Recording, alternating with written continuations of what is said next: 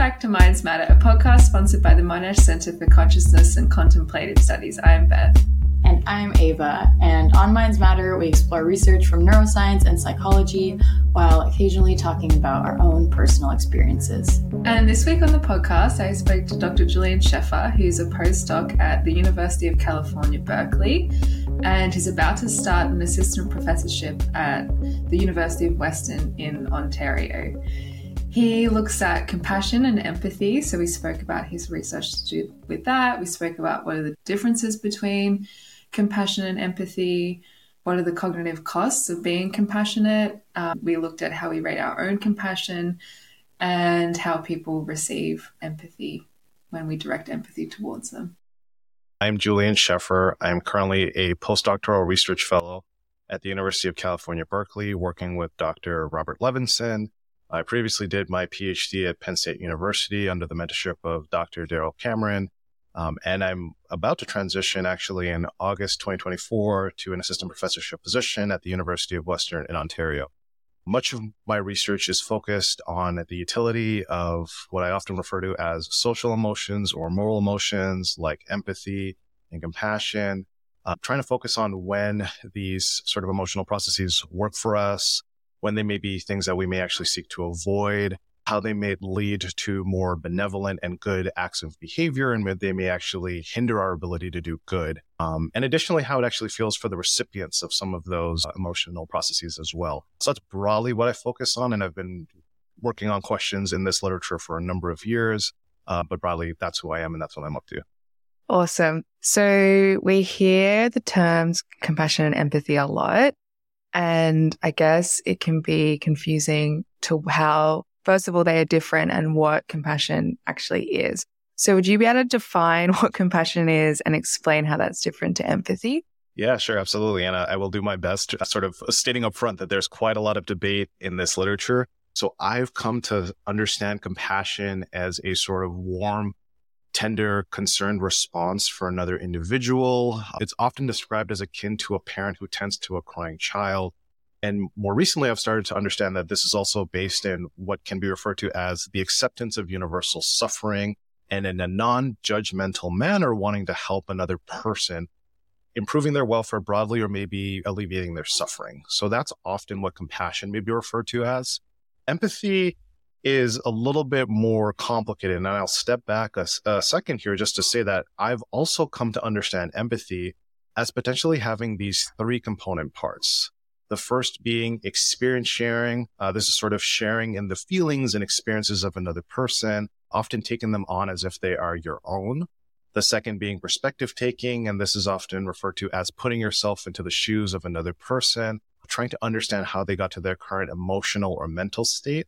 And the last one is pro-social concern, but also is kind of similar to compassion. And this is that sort of feeling a concern for another individual, often paired with a motivation to want to improve their welfare.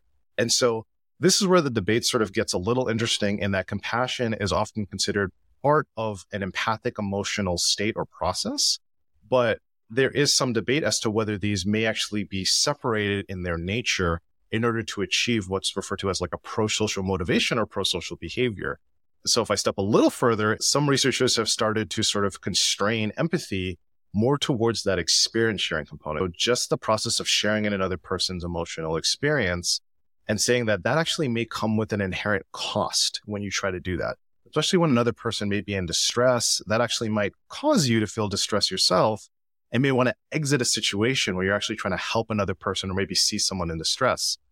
Whereas you can actually potentially go towards compassion as the first pass and you can actually start to sort of feel for another individual um, you know feel for their suffering in ways that you feel a little bit more emotionally detached from it but in a way that you can generate that concern and potentially pair that with a motivation to want to help them out and so, you know, there's a lot of debates about this. And there's also paired with how lay individuals will define these concepts and put them into practice.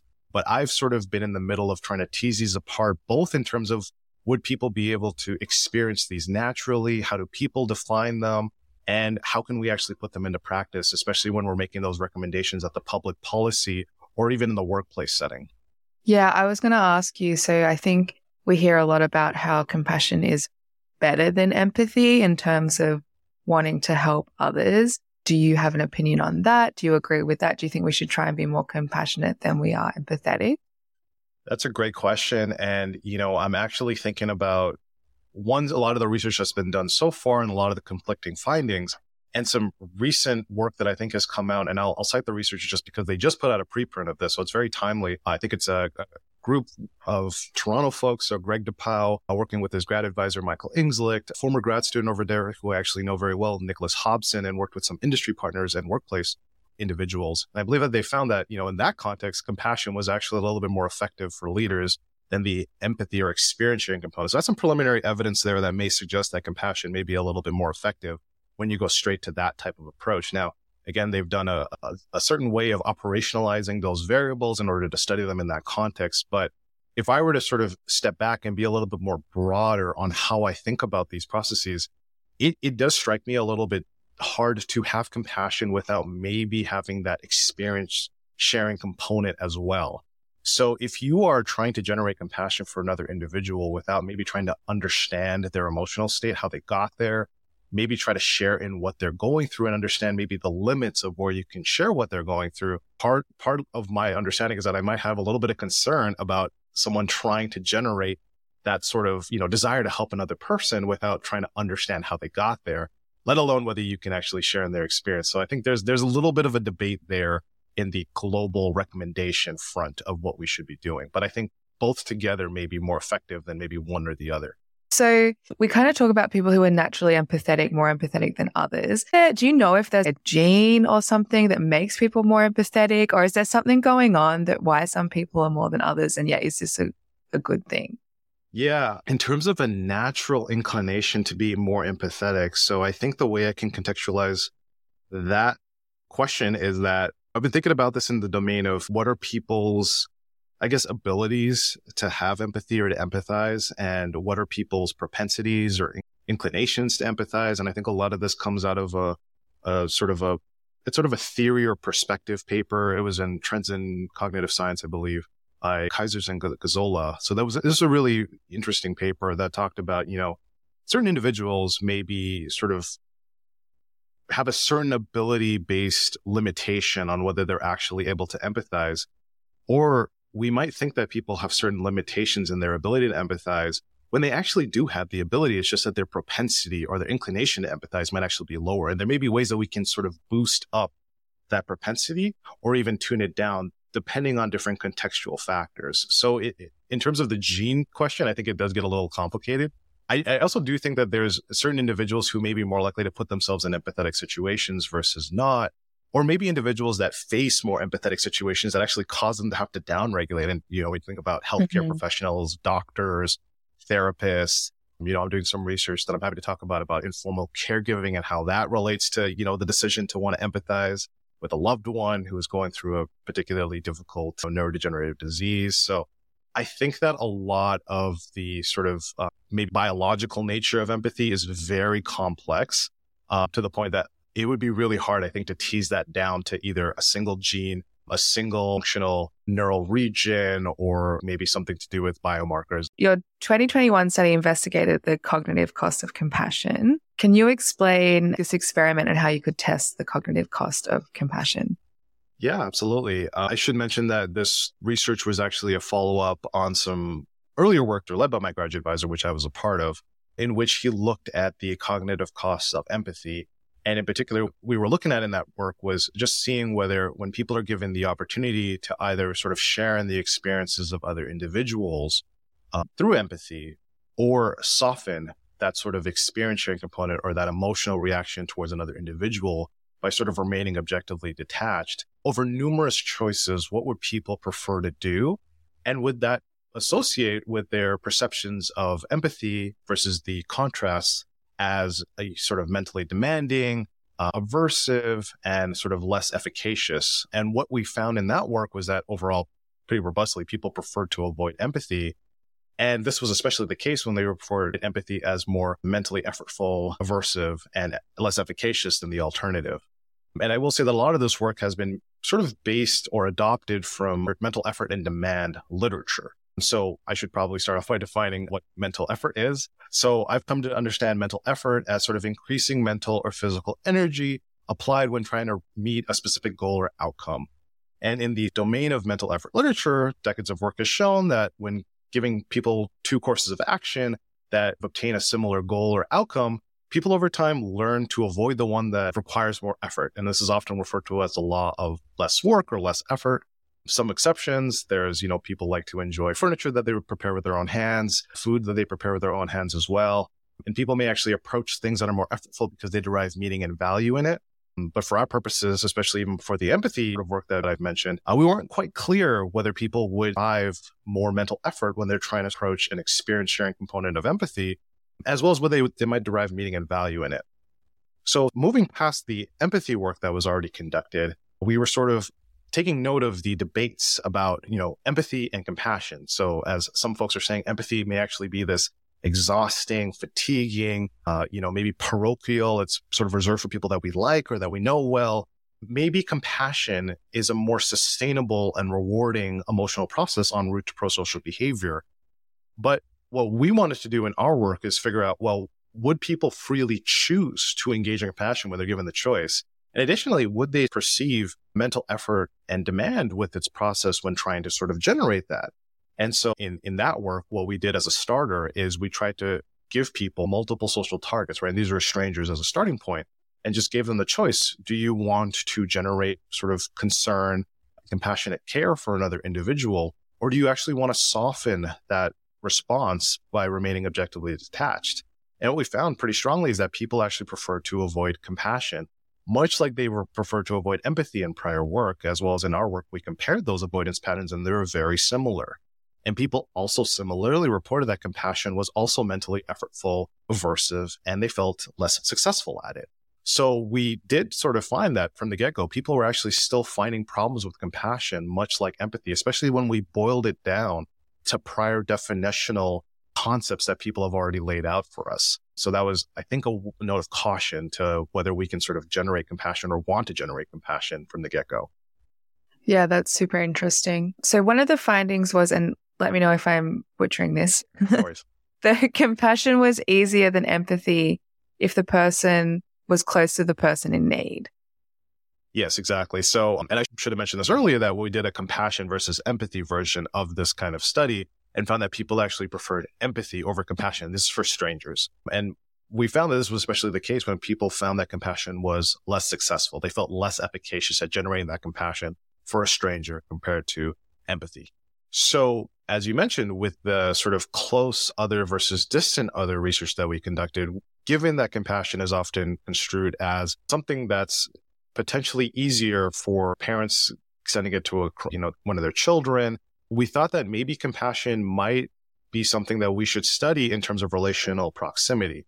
So we asked participants to basically input the name or initials of someone who they thought was more close to them, a family member, cousin, other loved one, and someone who was more distant to them. So an acquaintance, a coworker, but someone who they didn't have a lot of experience with.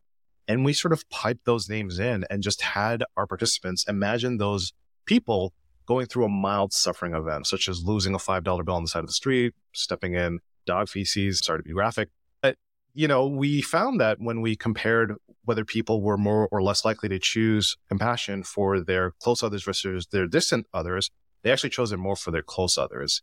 And this actually was paired with, we also asked participants to report how concerned they were for the individuals after choosing compassion or the alternative deck options, objective detachment in one study. And in another study, we also used empathy versus compassion.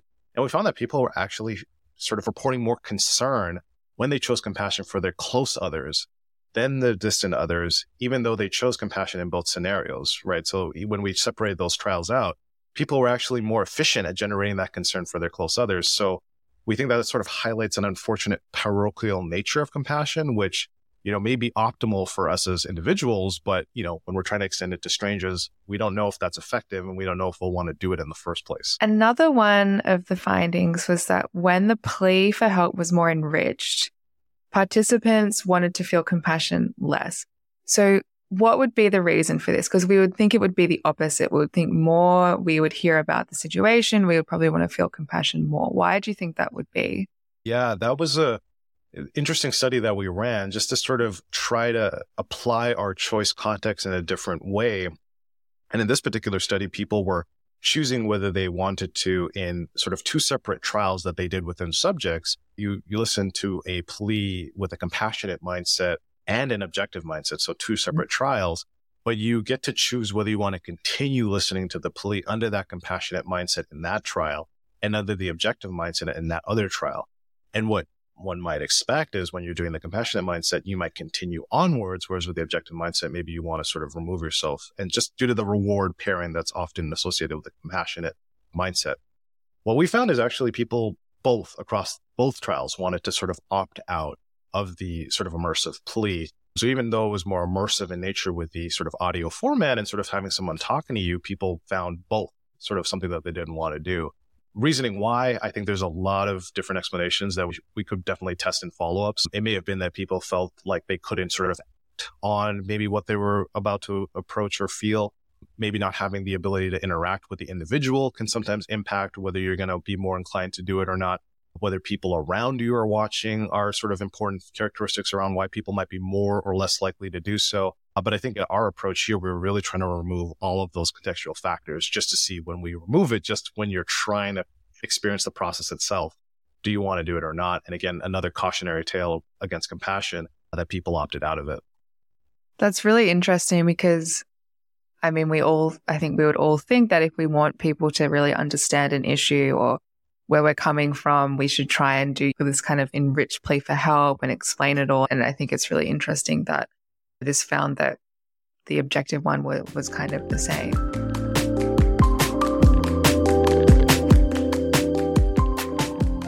One of the things that I was thinking about while listening to the interview was the question that you asked at the very beginning of what is the difference between empathy and compassion? Mm-hmm.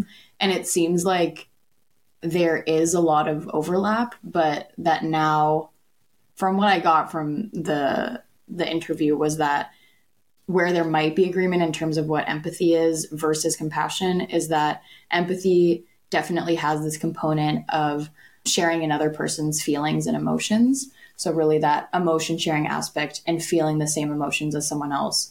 And then compassion, on the other hand, it seems there's this component of care that is not necessarily there with empathy.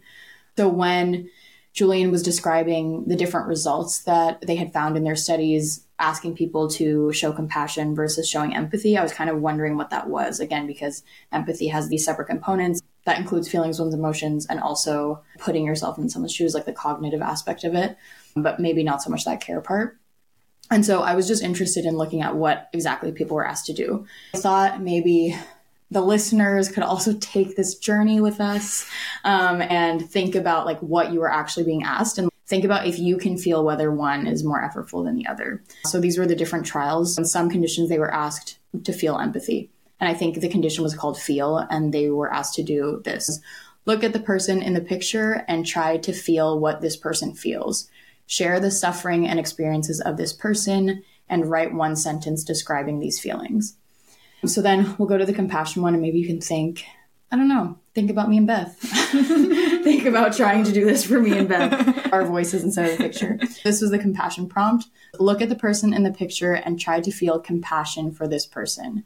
Generate warm feelings and caring for this person. And again, write one sentence describing these feelings.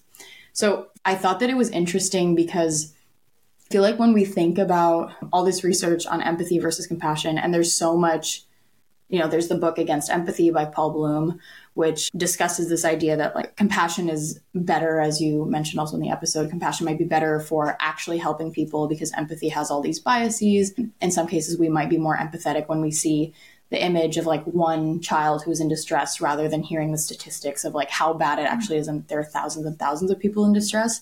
But I felt like with these prompts, it felt intuitive to me that it was way harder to do the compassion part I don't know if you felt that listening to that. Yeah, I wonder if it's something to do with bringing up this suffering and the experiences rather than, I guess, with the compassion part, it's harder to know what we're kind of holding. What are we? What are we connecting to there as much? If it's just warm, warm feelings and caring for them, I think it's easier to work out how to do that. If does that make sense? If there's Yeah. something ti tied to that. Yeah, I also feel like with the empathy, it's like feel what this person is feeling, share suffering and their experiences. If you're seeing someone go through something something negative, like someone losing five dollars, you've probably been there and you can be like, that sucks. I know how that feels. And they're in a negative state. So it's almost like maybe you're primed to be in a negative state. But then it feels like the compassion part of generating warmth, caring, you have to switch almost your mind from something negative happening to something positive happening Yeah. and you having to take a really active role almost in trying to do something for the person. It's not just being there and feeling the emotions, but it's a step further in, okay, what can I do about this? And so, in that way, I think it makes a lot of sense to me that the compassion aspect takes more from you, mm-hmm. even though I was surprised by it. Because when I would think about compassion versus empathy, I would think compassion is more like this cold way of thinking about something without getting too involved and therefore without overextending yourself. But really, you have to understand what they're going through, but then also think about what would be most effective for Yeah. helping them. So that seems really hard. And also with the compassion, it feels like someone doesn't have to be going through a hard time or Mhm. anything for us to feel compassion Mhm. towards them. I don't know if that's true, but it from, from anyway from the prompt, it feels that's something we should be able to feel about anyone. They don't have to be suffering in Mhm. order us for us to feel compassion. Yeah, that's true. This research was interesting because they really did take apart, as Julian was saying, down to the definitions of what these things really are. Because I think in this broad view, compassion has been painted as this good thing that we approach with like objective distance almost. And then we're able to actually make a difference by doing that. I feel like it should be easier and wouldn't come with that cost. But then when you actually break it down into like what actually is compassion, as Julian said, there's actually a lot more that goes Yeah. into it. And you do have to understand what that person's going through to be able to effectively help them. So that does seem way harder and much harder than saying we should stop being empathetic because it's difficult and it's not doing the right thing. If you're having compassion, you have to do both. I never understood with people who are against empathy. I feel like if you don't have that empathy, it's harder to be motivated to want to help someone.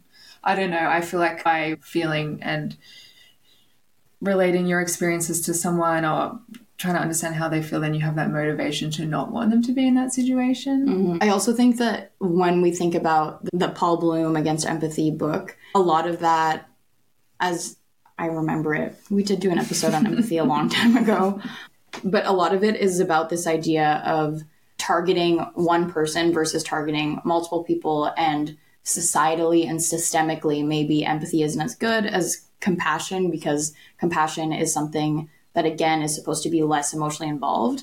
But i feel like in this case when it's thinking about compassion versus empathy for an individual case mm-hmm. which is what julian looked at it seems like you need to have both. Yeah. and that that idea of emotions clouding our judgment if it's in an individual case if the argument from paul bloom is that we're focusing too much on one person's sad story versus a thousand people's sad story and we're more willing to give money to one suffering child rather than seeing images or like hearing the statistics of thousands of suffering children then that's true. But then at the same time if it's about one person individually then you do need to understand their emotions if you want to help them in a really, really specific way that's personal to them. I'm sure there's research about this but that empathy is needed for a compassionate response because how are you going to care for someone if you don't understand what they themselves need?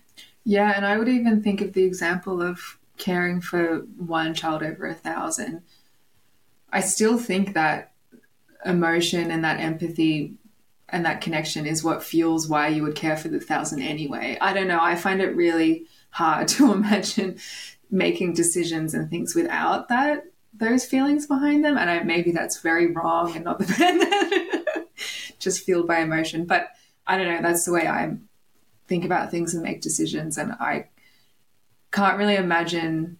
So when I hear a sad story about someone in a difficult situation and then apply that to everyone in that situation, I can't imagine doing it without first connecting to that one story or understanding how that person would be. Or does that make sense? Yeah, I think that makes sense. The way that I've heard it discussed and the way in which it becomes something more nefarious is when there was one of the heights of the the refugee crisis in Europe. Mm-hmm. Though that's still happening now. It was a really intense moment for that happening and Like thousands of people were dying trying to get to Europe on on these boats, and then there was one image of a little boy, a two year old, who had drowned. Once that image came out, there was a huge discussion of this as a problem, even though it hadn't actually become more of a problem. It was just that there was one image that made people care. And people were still reading before that and after that about the news being like thousands of migrants are dying, thousands of children are dying. But without that one image, it made people not able to think that far. Yeah. So I think there is a bias there that can be a problem. And I also remember during Hurricane Katrina, there was research that showed that when you showed like tons of images of houses being taken away and like these crazy images of the floods that there wasn't a lot of movement in terms of people calling in and mm-hmm. donating but then they showed an image of a dog on a roof that looked sad and then the amount of donations upped by a, a crazy amount so I think there are some biases there. And obviously, that's not what we want. Ideally, you would want to hear that there are thousands of people dying and it doesn't take one image to tug at your heartstrings to get you there. Yeah, but I feel like if that's. I guess if, if that's why it's bad, but that's how we respond, I don't know how how do we change that? That's how people do respond and connect to things. Yeah. So I guess if I don't know how you change that within people to So not... you're just saying exploit it. I think so. yeah. I guess the idea is that if you're aware of that bias and you know that if you think about many of these crises that are happening all the time around the world, that if there's no face to it, you still know deep down that there's a face to it that you could imagine, then maybe you're able to hear yourself like 2,000 people have died, and then you're able to get yourself there without having to see basically like trauma porn, yeah. essentially.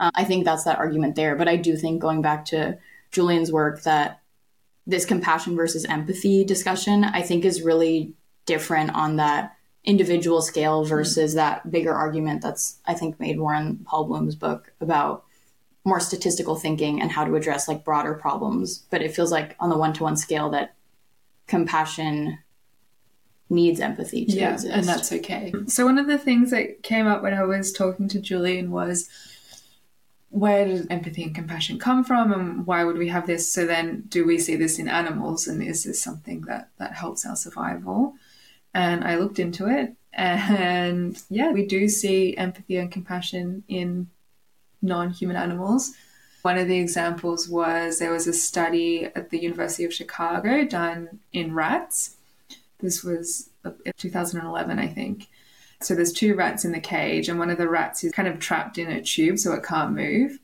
And they measured to see when the, the free rat if they release the trapped rat. And the first study was just that, and the, they always release a trap rat. But then you think, okay, well, they're just doing that because they want someone to hang out with, and they're just doing it for their own self interest, little rat friend.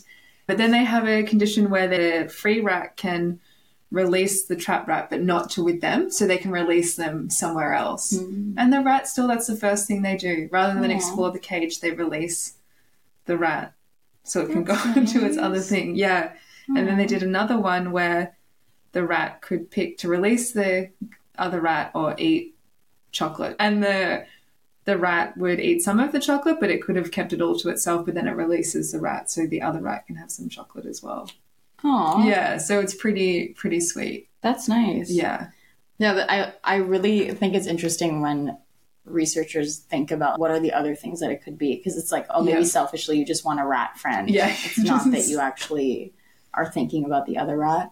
I think it's cool that they have these different ways of thinking about these mm-hmm. different concepts and thinking, oh, maybe it's just that they're out for themselves and bored and want to hang out with someone. So that's mm-hmm. why they would release them. And then I remember when I was in undergrad, I took an animal cognition class. Oh, cool. And the most popular animal in this class was the elephant. Yeah. because they're just amazing, apparently, I learned in that class. So, a lot of the research that has been done in that space is from Frans de Waal, who also does a lot of like ape research as well. But there's a lot of evidence that elephants are empathetic and can perspective take. So, in wow. terms of perspective taking with putting themselves in someone else's shoes, like that more cognitive aspect, they've done this rope pulling task with elephants where there's one condition where you can do it on your own, where an elephant can use their trunk to pull a snack towards them. But there's another way in which they can only do it when there's another elephant there. And they've done a study where they can show that they really work together to pull the resource and that they'll wait to start the task when they know that it requires a second elephant. But if they can see that it's just them, they'll just do it Oh, by do it themselves. themselves. Yeah. And it involves a lot of planning and figuring out what the other elephant's going to do so that they can effectively cooperate. So elephants can cooperate. And a lot of that has to do with being able to take the other elephant's perspective. Ah. But the other thing that I feel like elephants are so sweet and sad is that mm. they have a lot of complicated mourning rituals Oh, as well. when other elephants die, they kind of have these burials and they also comfort each other. And when one elephant is in distress, other elephants will come to them and like kind of pet them with their trunks and stuff. Do they know why they have a like mourning r- ritual? One of the the ideas that people have that I mean I don't know this research super well is that because they're pack animals and they I think at least the females stay in packs for their whole lives. Yeah. They develop really strong connections with each other. So when one of them dies, it changes the social order and it means a lot for them in terms of the social groups that they'll have. Yeah, if you have animals that are that social, it makes sense that you would mm-hmm. have to deal with a lot of the structure of their environment, namely someone dying, like changing that structure. I think it makes sense that most animals Have that. are empathetic. Yeah, and I was reading a study done at John Hopkins recently, I think a few years ago, with dogs and empathy for mm-hmm. humans. Yeah. And they did show so it's it's similar setup to the rat task, but like one person is a person and the other is their dog. And when they were trapped, they were either humming or calling out in distress. Mm. And they measured the dog's heart rate. And when the mm. owner was in distress, they really do their heart rate goes up and they act really quickly to get the owner out. And they were saying because the dog's heart rate is going up, they're also, that is actually empathy because they're feeling that distress mm. for their owner.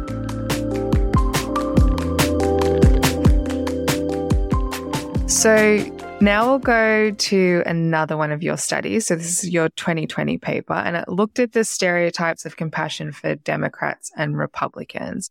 Can you explain what this study was? Yeah, absolutely. So this was some research that was done at a particularly, I guess, politically, uh, the politically hot time, I should say. I don't know if that's the right word, but it was, it was definitely a politically active time for the United States of America. And I had, you know, arrived to the University of Iowa in 2014, and I sort of was around during the Iowa caucus over in 2016. And so leading up to that, my collaborators and I were actually looking at basically, would there be any differences in how Democrats or liberals and Republicans or conservatives, how they might report themselves as compassionate and how they might see the average Democrat or liberal and average Republican or conservative as compassionate as well. And we wanted to sort of see if there was any differences in how people self-reported and how they might stereotype the average outgroup versus in-group member and seeing how those hold up to actual self-reports. So we conducted three online studies and we conducted two field studies. One was at the 2016 Iowa caucuses over in Iowa City, Iowa, in different regions. And then our lab actually moved to Penn State University that same year. So actually in November of 2016, we conducted some field research at voting sites over in Centre County, Pennsylvania. So we had sort of two samples in that regard. And what essentially we were looking to do is just kind of compare people's self-reports. So how compassionate do you think you are and how compassionate do you think, you know, the average Democrat, liberal is, conservative, Republican is, and we just compared across the two. And what we found is that overall people were not quite matching up with the self reports of how compassionate these individuals thought they were. We found overall there was a stereotype the average Democrat or liberal is more compassionate than the average Republican or conservative, but that this was maybe more endorsed by the Democrat and liberals of our study samples.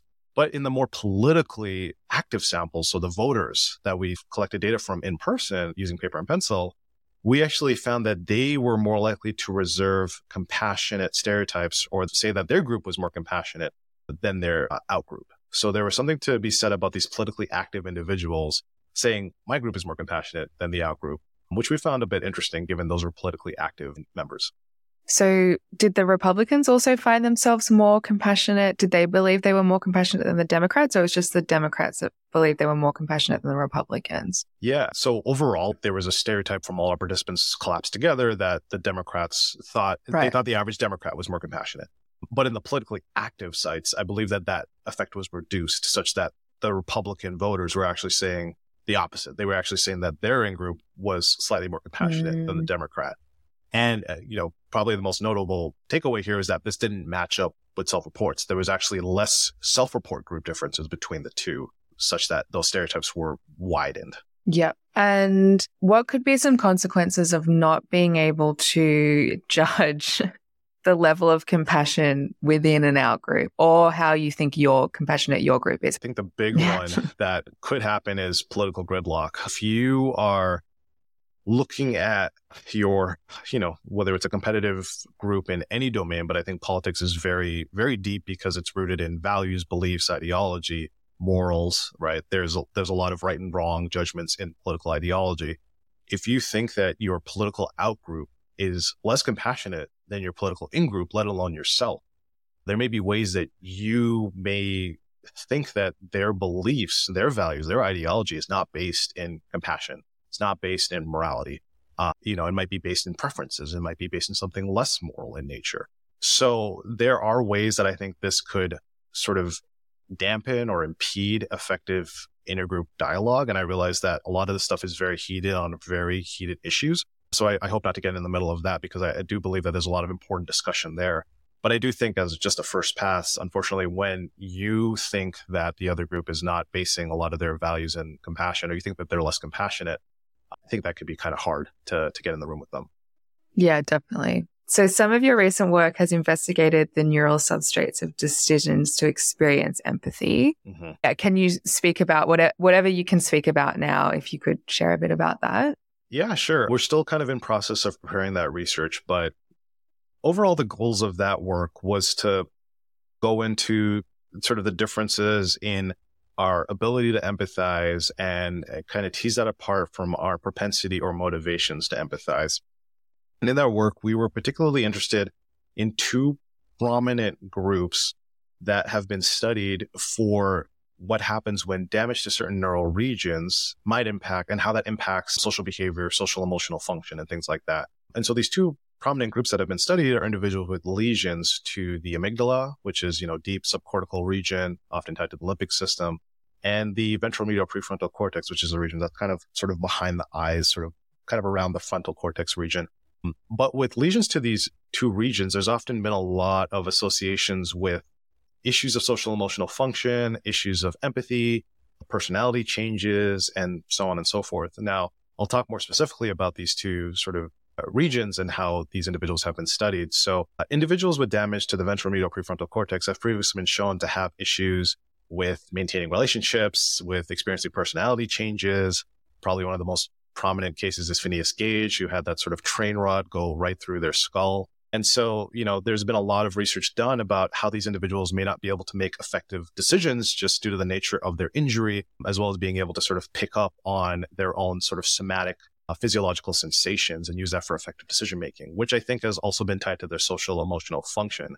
Additionally, these individuals have been shown to have decision making tendencies that might resemble individuals with psychopathic tendencies. So, you know, maybe more willing to do harm to one individual in order to save many individuals. This is often seen in those classic trolley dilemmas, uh, whether you would be comfortable and say that you have less hesitation to sacrifice one individual in order to save many.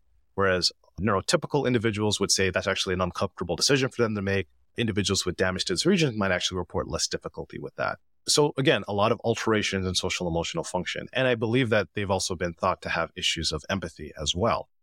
When it comes to individuals who have suffered damage to the amygdala, a very prominent case of this has been studied. This is patient SM who has suffered Urbach-Wiethe disease, which has completely calcified her amygdala. This individual has been shown to have issues recognizing fear as well as experiencing fear in other individuals. So this ability to sort of perceive this emotion in another person and additionally has presented as sort of fearless in contexts that we might normally experience fear in, such as approaching strangers on the side of the street and actually being threatened by them, but then being absolutely unshaken by this entire experience.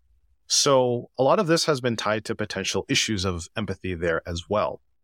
However, some recent evidence has come out with patient SM whereby she might be particularly altruistic due to the damage that she has sustained to her amygdala, where she has donated her clothes directly off her back towards strangers in order to sort of help them out. And so this may be something to be said about that damage to the amygdala may actually be making her less likely to sort of calibrate the costs of having mm. sort of costly social interactions with other individuals. And maybe this is something to be said about her having less hesitations in approaching empathy that neurotypical individuals might have. So what we tried to do in this research was just restudy some of these individuals who have been studied over the course of numerous years at the University of Iowa while I was over there. And we studied individuals who had lesions to their ventromedial prefrontal cortex, their amygdala, brain damage comparison individuals who had sustained lesions to other regions outside of these two neural areas, and healthy comparison individuals, just to see whether they would differ in their propensity of sort of wanting to empathize with other individuals or want to remain objectively detached from them. So using similar paradigms to what I've used in earlier work.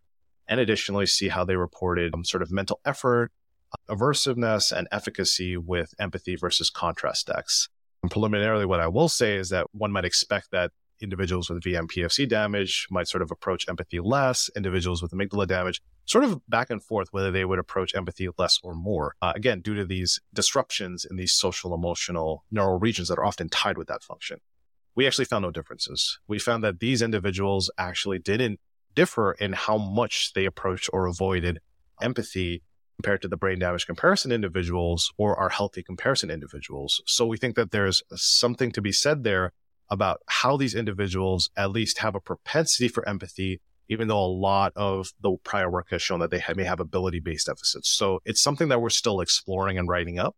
But we think that's something, eh, we think it's an important piece of sort of understanding the neural function of empathy, especially when it comes to that propensity based component that may be relatively understudied. Yeah, that's super interesting. And so th- I guess there is kind of I suppose, a complicated relationship, but a relationship between empathy and, and fear. How fearless we, I don't know if it's just this case, but I don't know if there's a relationship between empathy and fear in general. Yeah. So the empathy and the fearlessness that may be shown by someone, you know, patient SM, and I know that there's other sort of uh, amygdala lesioned individuals who have been studied fairly prominently. I think with empathy or even just our interaction with another individual that might begin with empathy, I think that there's a lot of costs that may play out in our mind before we go into some sort of interaction with empathy. Whether that's, you know, will this person harm me? Will this person exploit me? Uh, does this person actually deserve the help that I'm about to give them or the attention I'm about to give them? And I think to some degree, this is part of motivated emotion regulation and motivated empathy frameworks. There may be ways that we think about those and weigh those more highly than the potential rewards, such as, you know, social approval, gaining trust in another individual and, and otherwise. So what we were thinking about in the conceptualization of this project is that when the amygdala may be unfortunately damaged, there may be this altered calibration of these costs in ways mm-hmm. that individuals with this damage actually have been shown to have more of an approach bias towards other individuals, you know, closing the distance with strangers and so on and so like other interesting paradigms. And so that might be part of where fear has a bit of an implication into maybe being a little bit more inclined to approach empathy. Now, mind you, I should qualify to say that we didn't find that individuals with amygdala lesions approached empathy all the time, mm-hmm. but they just that they didn't do it any differently yeah. than the other three comparison groups.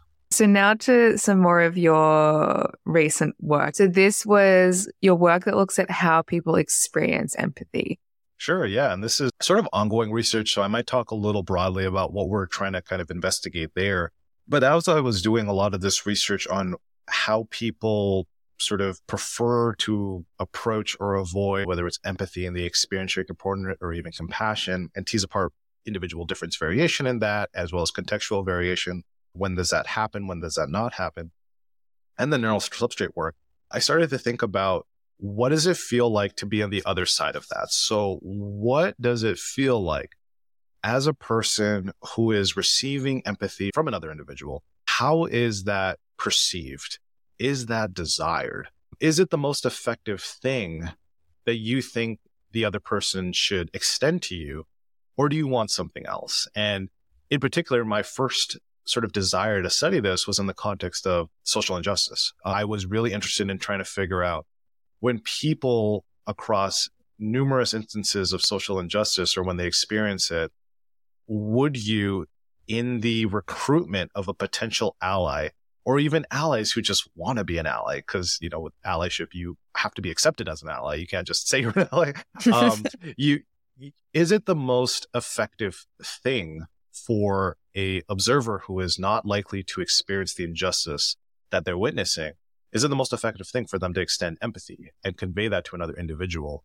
Or are there other responses that may be more desired? And so broadly, I'm trying to explore that as well as explore how it feels to describe an instance where someone has experienced an event of social injustice broadly construed.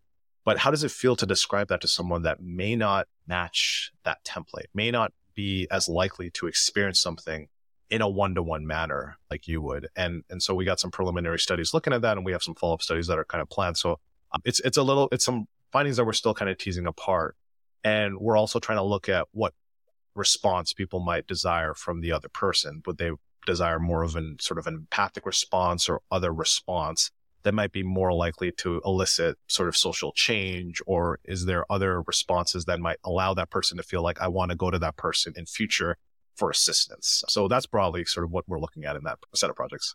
And do you think that if people have empathy towards you, that can sometimes feel maybe even condescending or something? Could there be some element of that if someone, you know, kind of, oh, I feel sorry for them and those kinds of things? Yeah. And I think that there's some work on this already. I don't want to misquote, but I do know that some researchers have done work on, you know, the ability to empathize or the ability to perspective take, depending on the domain, that implies to some degree a power difference. Mm, and yeah. I think it's very difficult. It might even feel a little strange to empathize up the sort of power structure, whatever that might feel. So I, I do think that there can be a condescending approach there if the person's not expecting it. So if you were to look at someone, assume they're suffering and try to empathize with them and maybe try to help them out and they're not expecting it and they don't want it, that could be difficult, especially if he, the person who is trying to do this may not be the person that the other individual wants to help them. So mm-hmm. I think that there's a lot of debate and discussion there because there's there's ways that I think people can be good natured and, and good willed in how they're trying to approach a situation. But I do think that part of what I'm trying to tease apart a little bit is in generating that crosstalk, people do have to share stories. They do have to share how this is actually affecting them but that in and of itself can be burdensome. Yeah. And especially if the other person is not validating, is asking a lot of questions, um, is questioning some of the nature of that story, uh, that can be a very difficult crosstalk interaction. So I think the condescension can come in multiple domains. And I don't think it's, it may not be all intentional, but unfortunately it can have yeah. a lot of cost to the person that's be empathized, so to say. Yeah. Yeah. It's so interesting to think of the balance between understanding where people are coming from, where you, you, you know, there's no possible way for you to ever actually relate to that experience, but also trying to understand how they feel. It's a very, yeah, how the best way to do that.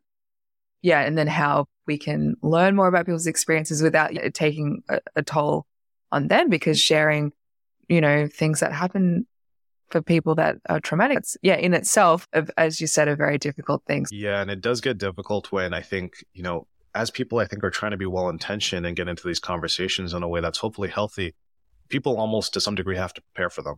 They have to mm-hmm. find a way to be comfortable with the other person making a mistake yeah. and maybe doing yeah. something that may not be the most, you know, socially skilled in the situation, for lack of a better word or, or phrase. So that is hard though in nature too, because the person who has experienced the injustice, I think to some degree, they need to be helped, protected, or also respected, right? So it's like one, we want people feel the need to sort of protect and help these folks and alleviate their suffering, but you also have to respect them at the same time. You know, we can think about you know helping literature and like dependency yeah. oriented versus autonomy oriented helping, and if you're doing it in a way that's more dependency oriented in order to keep that person sort of relegated to their status and not allow them to advance, that's not effective. Yeah. People may think that's effective, but it's not. It, you know, it, it's just my opinion. Probably more literature has shown that too.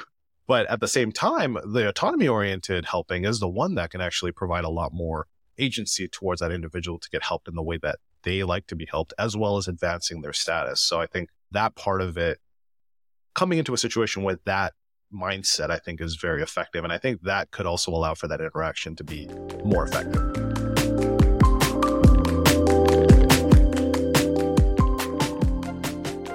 So, one of the things that I think is really cool about Julian's work and the work in his graduate school lab, so Daryl Cameron's lab, is that they do this research that I think in the empathy space was really novel in that a lot of our research is about, especially in the intergroup space, is about how do we get people to empathize more. And there's a lot of research also showing that empathy is kind of, and maybe we think that empathy is kind of an automatic response. So you can't help but empathize mm-hmm. with certain groups and with someone who's in pain. And I think a lot of people who are quote unquote empaths, but that some people really feel like they can't help but empathize with others.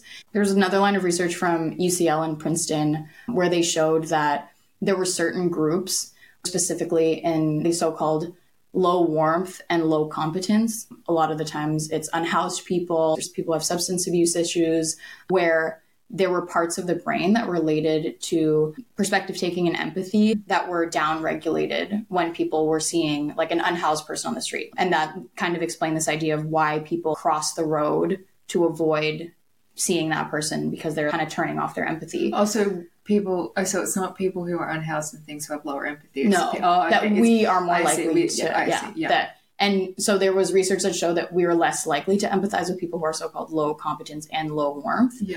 And that then neurally, this was related to less activity in regions of the brain like the dorsal medial prefrontal cortex mm-hmm. and the temporoparietal junction that are related to empathizing and perspective taking. And I feel like a lot of this research, at least for me, before I came across work from Daryl Cameron's lab and Julian, was like empathy is automatic. And then sometimes what happens is if a situation is almost too much for us mm-hmm. to deal with, or there's just certain targets for which we turn it off. But I think what's interesting about their work is that it's really like actually empathy is effortful maybe all the time. Yeah. And so if we're able to avoid that situation in general, even if it's not someone who is low warmth and low competence, we still might be avoiding that situation. And I think another interesting layer to this is this question of whether when someone is not empathizing, is it that they don't want to empathize or they don't have the motivation to do it or it's also been called the propensity to empathize, or do they completely lack the ability to empathize? And one cool study looked at uh, how this worked in psychopaths versus autistic people. Mm-hmm. So both of those groups tend to have these social impairments. And for psychopaths, I think often we think they just are incapable of empathize. They're incapable of empathy and feeling the same emotions as someone else. And so in a lot of these tasks, there's a really famous task that granted is problematic, but it's called the reading the mind in the eyes task. You just see a strip of someone's eyes. And the reason, digression, the reason it's problematic is because a lot of the like little strips of images of women's eyes, the different emotions are like cheerful, desired, like so like very sexualized um, emotions that women can have. And there's no like desire for any of the men images. So that's why it's kind of problematic. But it's still used currently to look at whether people are able to empathize and read someone's emotions just from their eyes without any other contextual clues. And so, in those types of tasks, normally people who are high on psychopathy scales don't really do well at those types of mm-hmm. Neither do people who are autistic. And so it was unclear what was going on there. But in this one study, they had a condition where instead of it being like, can you do this? They incentivized people oh. to do it properly or to try their best, namely by giving them rewards, so monetary rewards. The more accurate they would be, the more money they would get. And so they found that when they did that, the psychopaths were pretty much just as good as anyone else. So they're completely uh-huh. capable of doing it. It's just that they don't feel the need to. Then with people who are autistic, those effects didn't replicate. Mm-hmm. So it seems like there's a difference between ability versus propensity and motivation. So I think that's a cool finding about empathy. And then also, Julian talked about this research on the Democrats, Republicans, but also this research on intergroup situations yeah. and this idea of like, do we want people to yeah. empathize with us at all? And one of the things that he was saying was that it's kind of weird to empathize or have compassion for a group that's higher status than mm-hmm. you. Yeah. But I think that's also this question of like empathy versus compassion, where actually a lot of research shows that people who are lower social class or lower SES or economic status, they're much better at empathizing than people who are high social class. There was a study from 2010 where they took people who had graduated high school versus people who had graduated college. Mm-hmm. And the people who didn't have a college degree were better at these looking in the eyes tasks than people who had college degrees. So there's that objective socioeconomic status.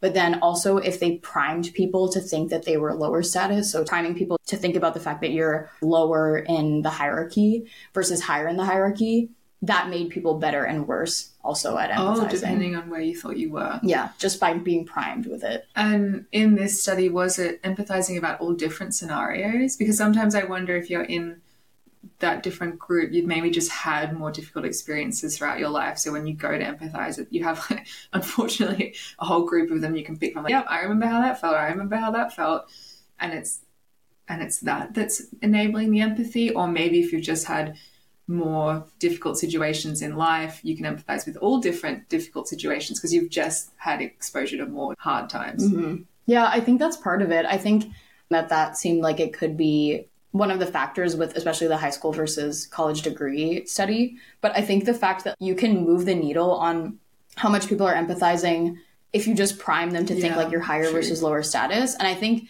that leads me to think that it's more about survival because it's about if you are in a space where you have someone who has power over you, who's mm-hmm. higher in the hierarchy, and they have control over what happens to you, then it's really in your best interest to, to be yeah. able to think, like, okay, this is what this person is thinking. Whereas if it's in a situation where you think that no one has any power over you and that all the people around you don't really have a say in what happens in your life, then it's not, it doesn't really matter. Yeah. So, and again, with the research from Julian's lab showing that it's effortful. Why would you want to engage in something effortful if you don't need to?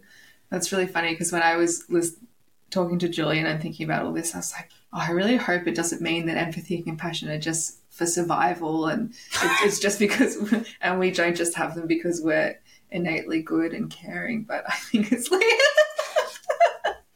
this is very Beth versus Ava's like outlooks. You're like, yeah, empathy is just because we're all fundamentally good. We all want to be good people. we just want a cat. No. I mean, I think it can be both. I think if we think of the idea that, you know, we're we're in a social world, like it's in your best interest to genuinely care about other people because it's in everyone's best interest to have people who genuinely care about them. Yeah. Just from love, right? well, from love, but also survival. love and survival. I think it's okay to say that something like love evolved from needing to survive. Yeah. That's okay. It doesn't make it any it less. It, yeah.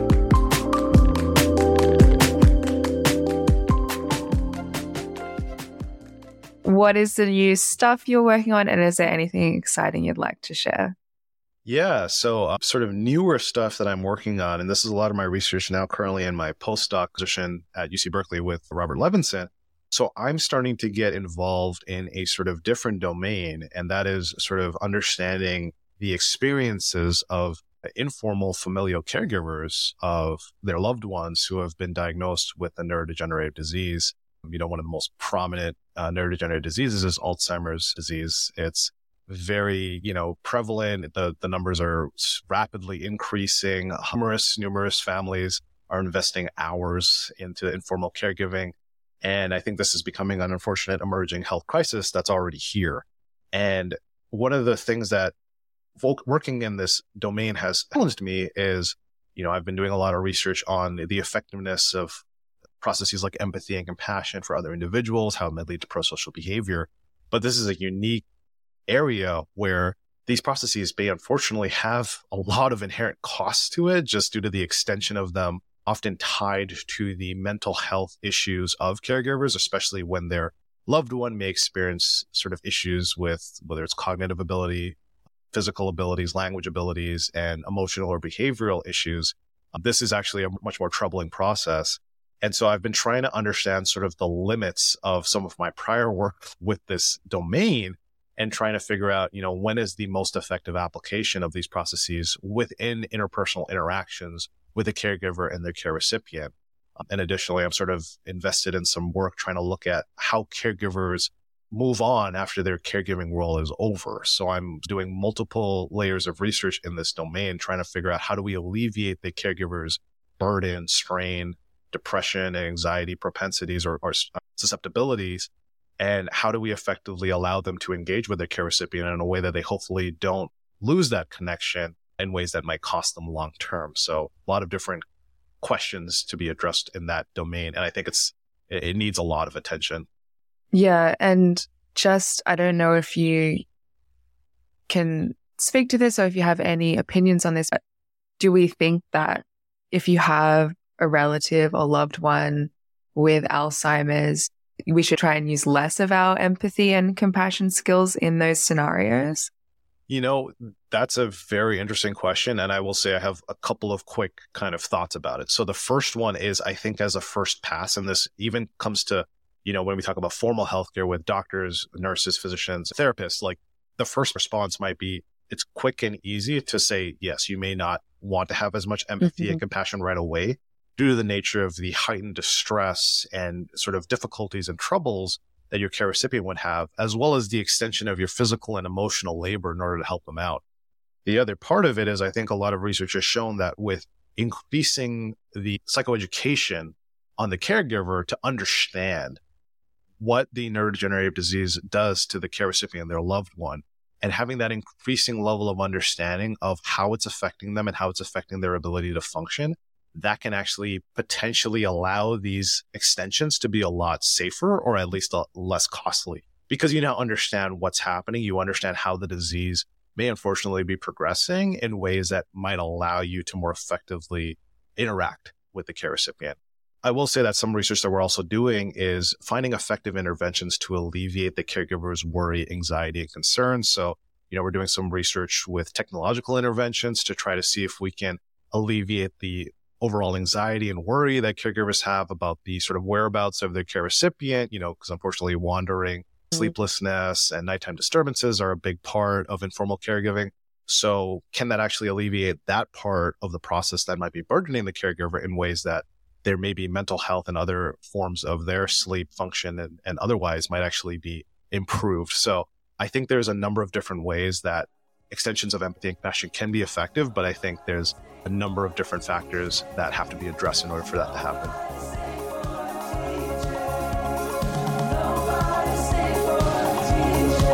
Our intro and outro music is Nobody Stayed for the DJ by Glacio. Our transition music is Back for More, also by Glacio. Minds Matter is mixed, edited, and created by Beth Fisher, she's the Australian one, and me, Ava Madasuza.